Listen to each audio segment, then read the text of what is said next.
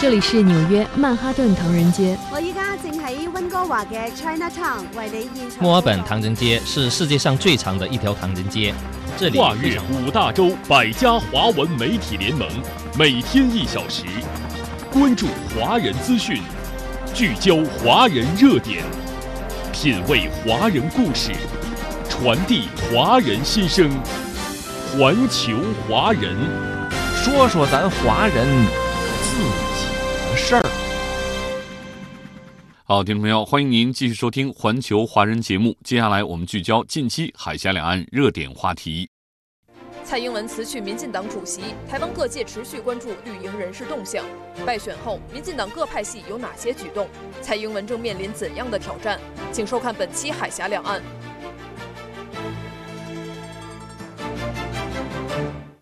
合台媒报道，此次台湾九合一选举当中，民进党大败，蔡英文宣布辞去民进党党主席一职。台湾各界关注，接下来民进党的行政团队是否也将改组？九合一败选之后，民进党内派系斗争是否会再度搬上台面呢？而蔡英文正在面临哪些挑战？今天就以上内容为您邀请到了两个嘉宾：台湾世新大学的游子祥教授和北京本台评论员张斌先生，欢迎两位。面对此次惨败，蔡英文辞职下台，相关内容我们首先来进一段新闻。据台湾中时新闻网报道，民进党在此次九合一选举的县市长部分，仅拿下台南市、高雄市、嘉义县、屏东县及澎湖县，是民进党创党以来最惨的一次。面对选举结果，蔡英文二十六号晚间宣布辞去民进党党主席一职。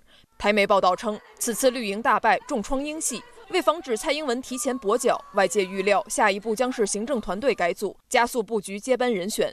有分析认为，接下来就看民进党党主席改选之后是谁的人马上来。民进党的权力核心势必会有一段时间重组。有媒体评论分析认为，此次民进党惨败不仅仅是输给了自己的对手国民党，更是输给了自己。那么，尤教授，您如何看待这样的声音呢？呃，这次九合一选举啊，民进党在全台湾只拿下南台湾的五个县市，而且这五个县市里面有的还只是险胜啊，输的可以说非常难看。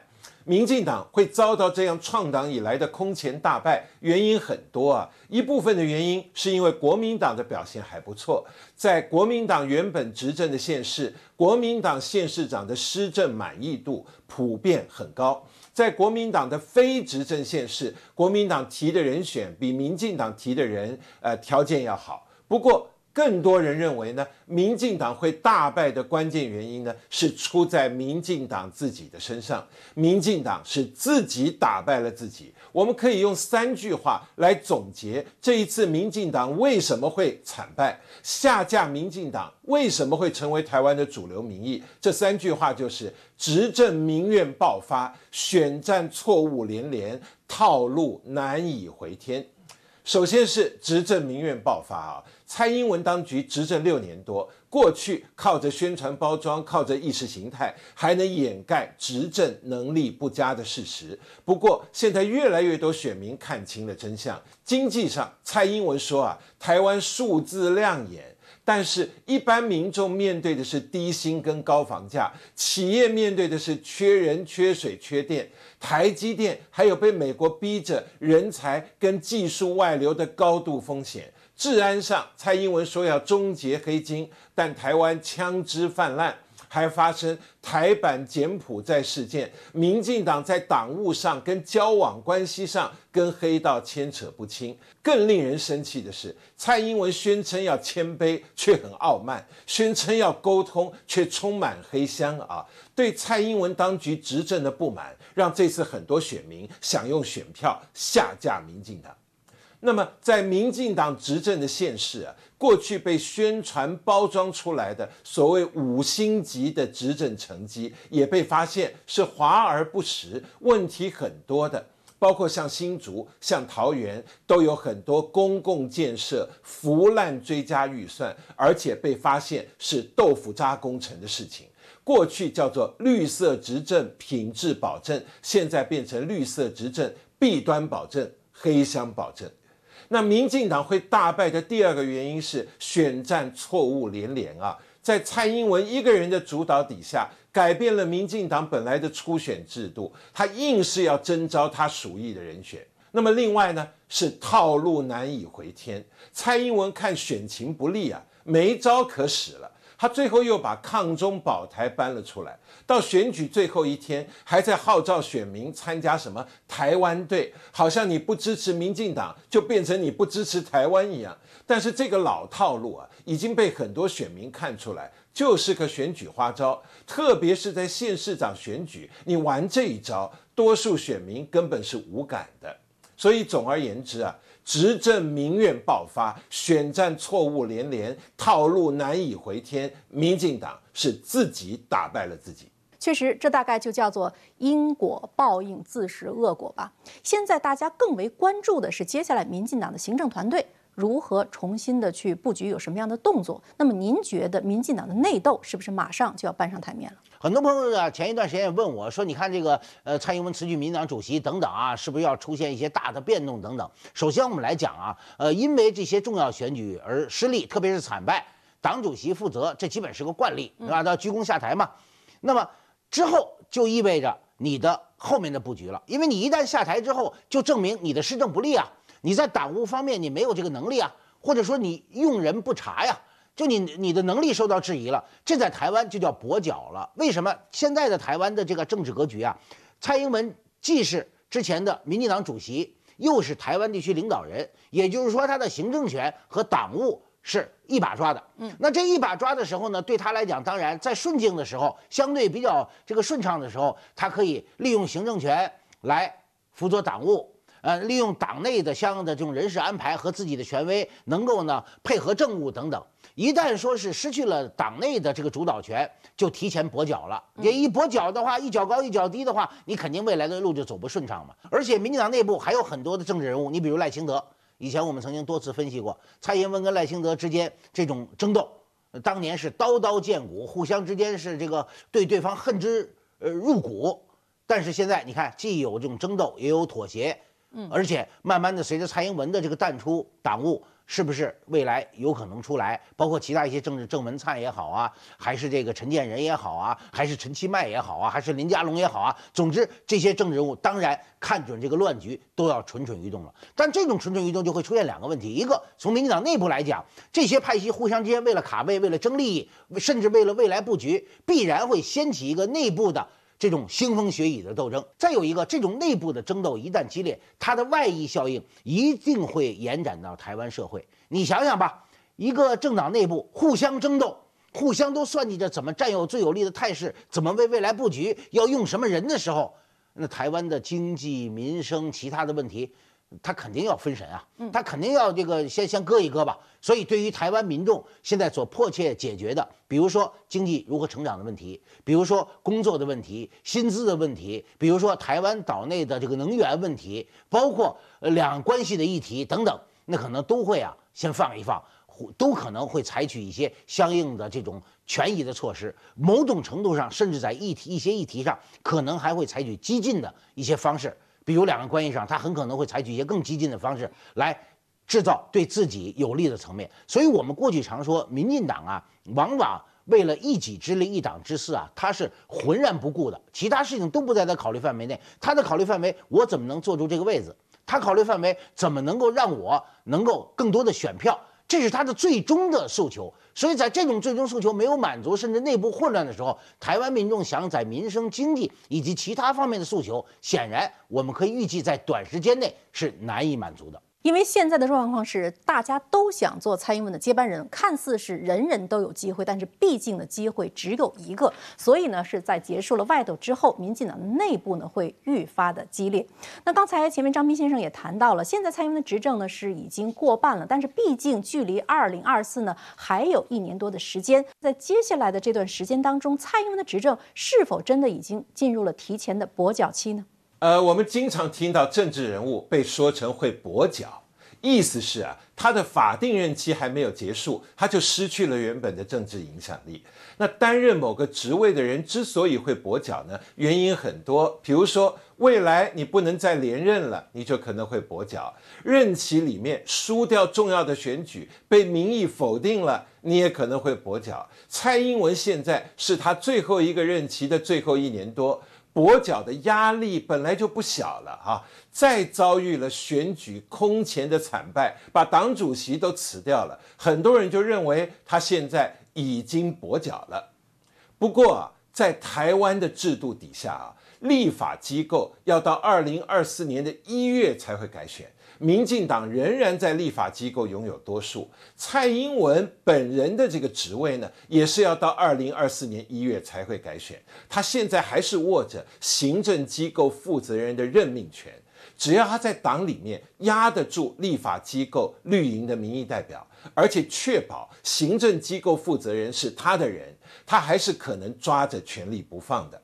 那蔡英文辞掉了党主席，却说他未留了请辞的苏贞昌，就被认为是想一动不如一静，靠不移动苏贞昌这个位置来稳住局面啊。不过，就算苏贞昌像二零一八年的时候赖清德一样，只撑到明年一月立法机构这个会期结束就下台了，蔡英文看起来还是会换上他自己要的人选。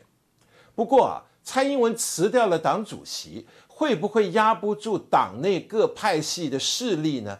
这个也不一定啊，因为选出来的新主席啊，如果仍然是蔡英文要的人，或者是一个不敢挑战蔡英文的人，蔡英文还是有在幕后操控的可能性的。那这个党主席最关键的角色，就是要主导民进党二零二四大选跟立法机构选举的提名人的这件事情。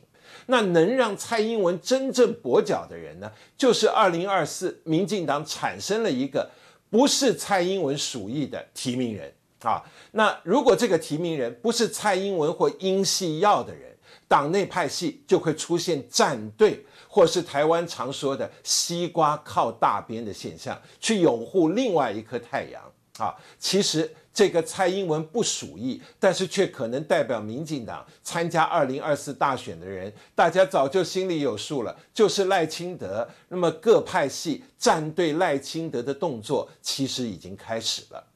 未来半年啊，民进党从产生党主席到产生二零二四的提名人，蔡英文一定想要延缓跛脚的时间，甚至还想左右二零二四的人选，所以免不了一场。激烈的民进党内的恶斗。蔡英文辞去民进党主席，台湾各界持续关注绿营人士动向。败选后，民进党各派系有哪些举动？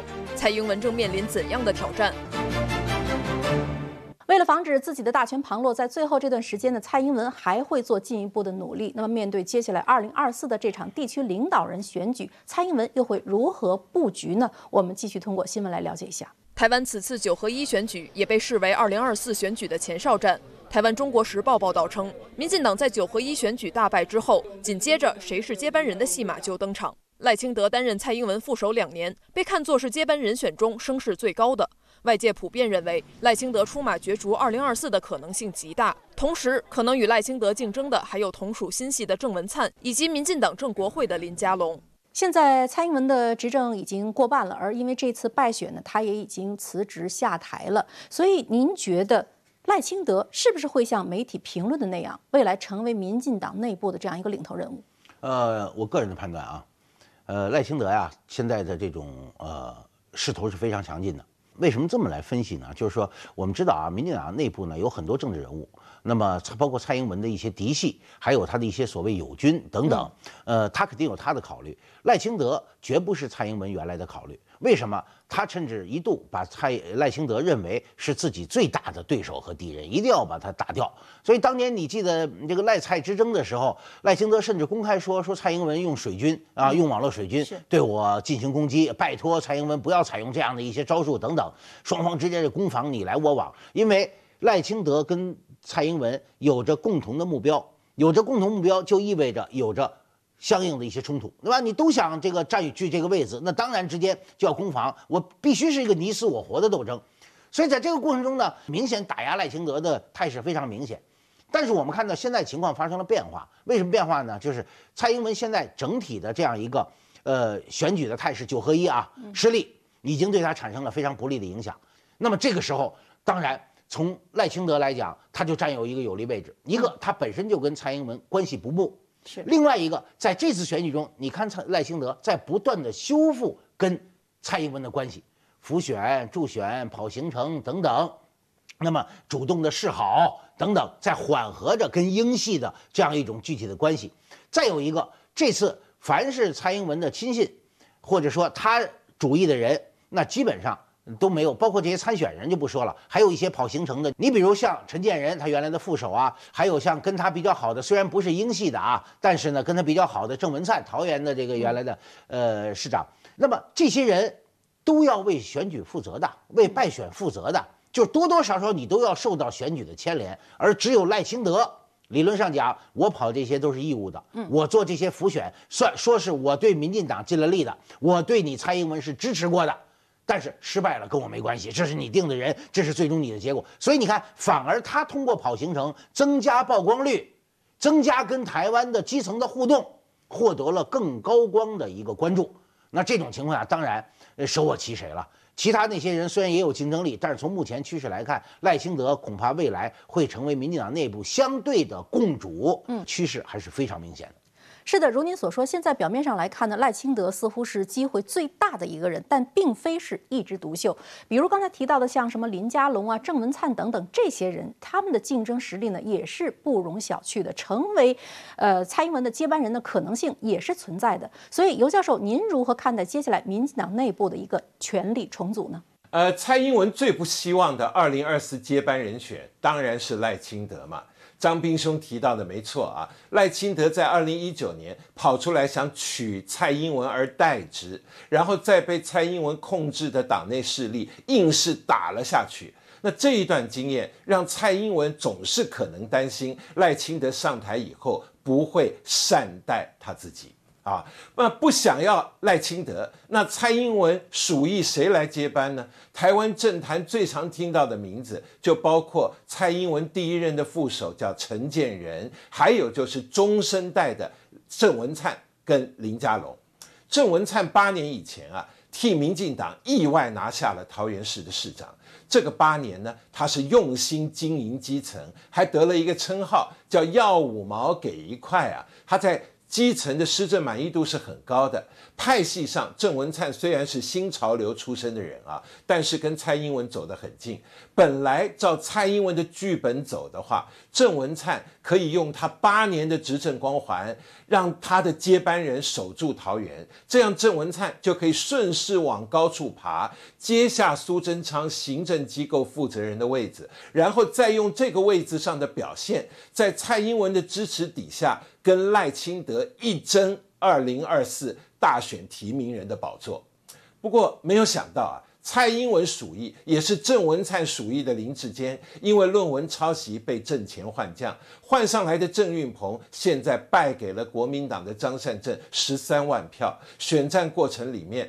郑文灿在桃园过去宣称的政绩，也遭到很多华而不实的质疑啊！桃园那座运动中心的天花板，因为一场三级地震就震落满地，很多选民印象非常深刻。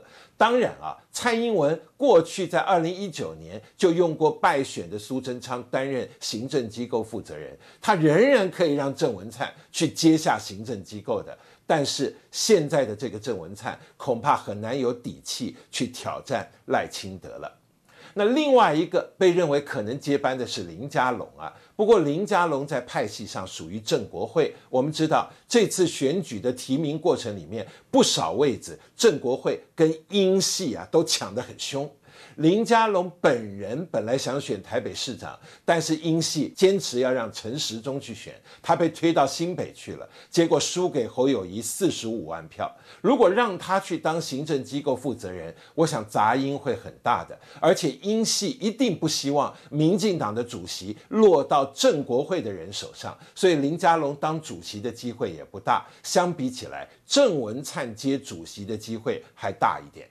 现在最有可能采取的叫做陈其迈模式，什么意思呢？就是让郑文灿跟林佳龙去担任不是最重要，但是也算重要的位置，像行政机构的副手，或是蔡英文办公室的秘书长或副秘书长。当然，这还是会被批评，落选的人官反而做得越大了啊。不过，这个批评，二零一九年外界已经骂过了一次。蔡英文如果真要这么干，他还是会这么干的。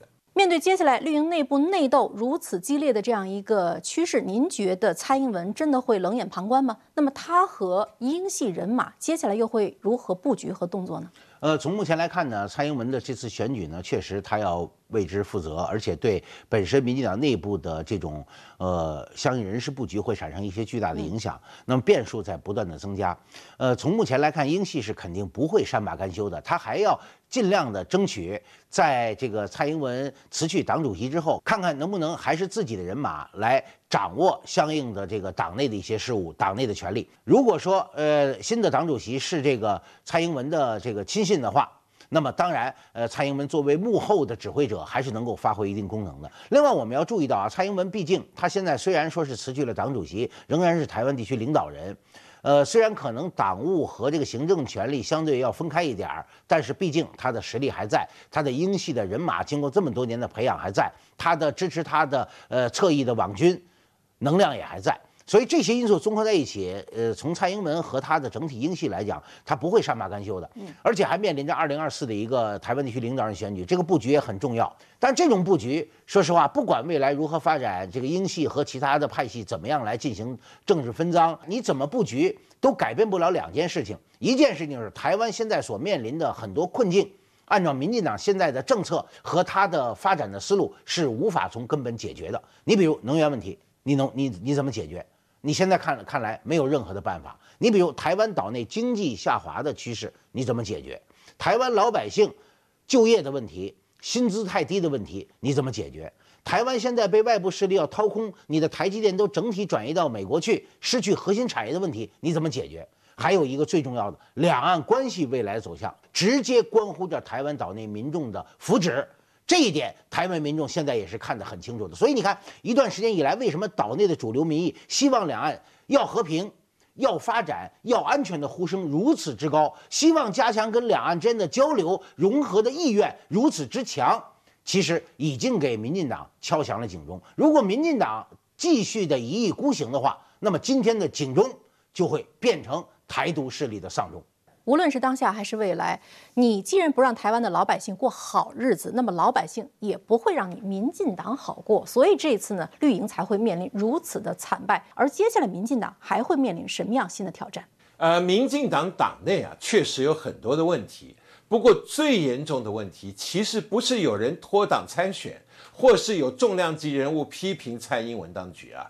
这次选举确实是有人脱离民进党参选的啊，像是桃园的郑宝清、台北的苏焕智，另外当然也有重量级人物公开批菜。不过民进党最严重的问题，反而是党内愿意挑战蔡英文的人太少了。加上民进党很多选民都是看颜色投票的，如果你脱党参选，你根本拿不到多少绿色的选票；如果你公开批评蔡英文，还会被民进党豢养的侧翼或是网军来出征你啊！这最后的结果就是民进党变成一个非常大的同温层，什么意思呢？民进党就听不到不同的声音了。民进党的执政错误、无能、傲慢跟黑箱。党内很多人都知道，但是他们都没有说出来啊。那有一个立场偏绿的名嘴还说啊，二零一八年民进党大败，受的是外伤，这次大败受了内伤，因为沉默的力量很可怕。他的意思是什么呢？我想是说啊，二零一八民进党会输，是因为韩流。那韩国瑜声量非常大，民进党至少知道自己是怎么输的。这次没有韩流，选情也很冷。民进党竟然输得更惨，表示什么？很多人是默默的用选票放弃了民进党，或是要下架民进党。不过，台湾选民真的是像这个名嘴说的是沉默的吗？其实不是，民进党当局啊是选择啊听不见、看不到而已。台湾的社会跟网络上早就明月冲天了。那民进党是因为同温层，只听见、只看到自己想听见、想看到的东西啊，而且他最主要的问题是他失去了内部辩论跟自我反省的能力，或是为了权力啊，选择就看着蔡英文带着民进党向下沉沦。随着蔡英文最后这一年多的任期啊要结束了，我认为啊，民进党里面发出不平之鸣的人会更多。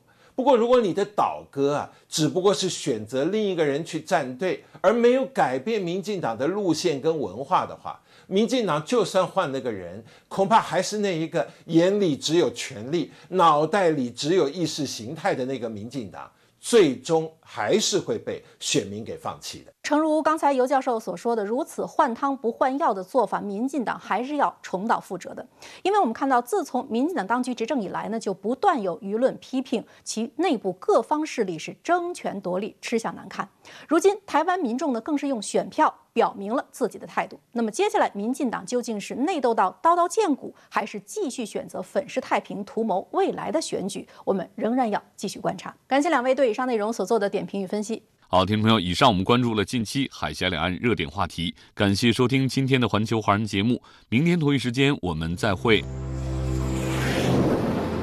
没有最遥远的距离，不问梦开始的地方。环球华人。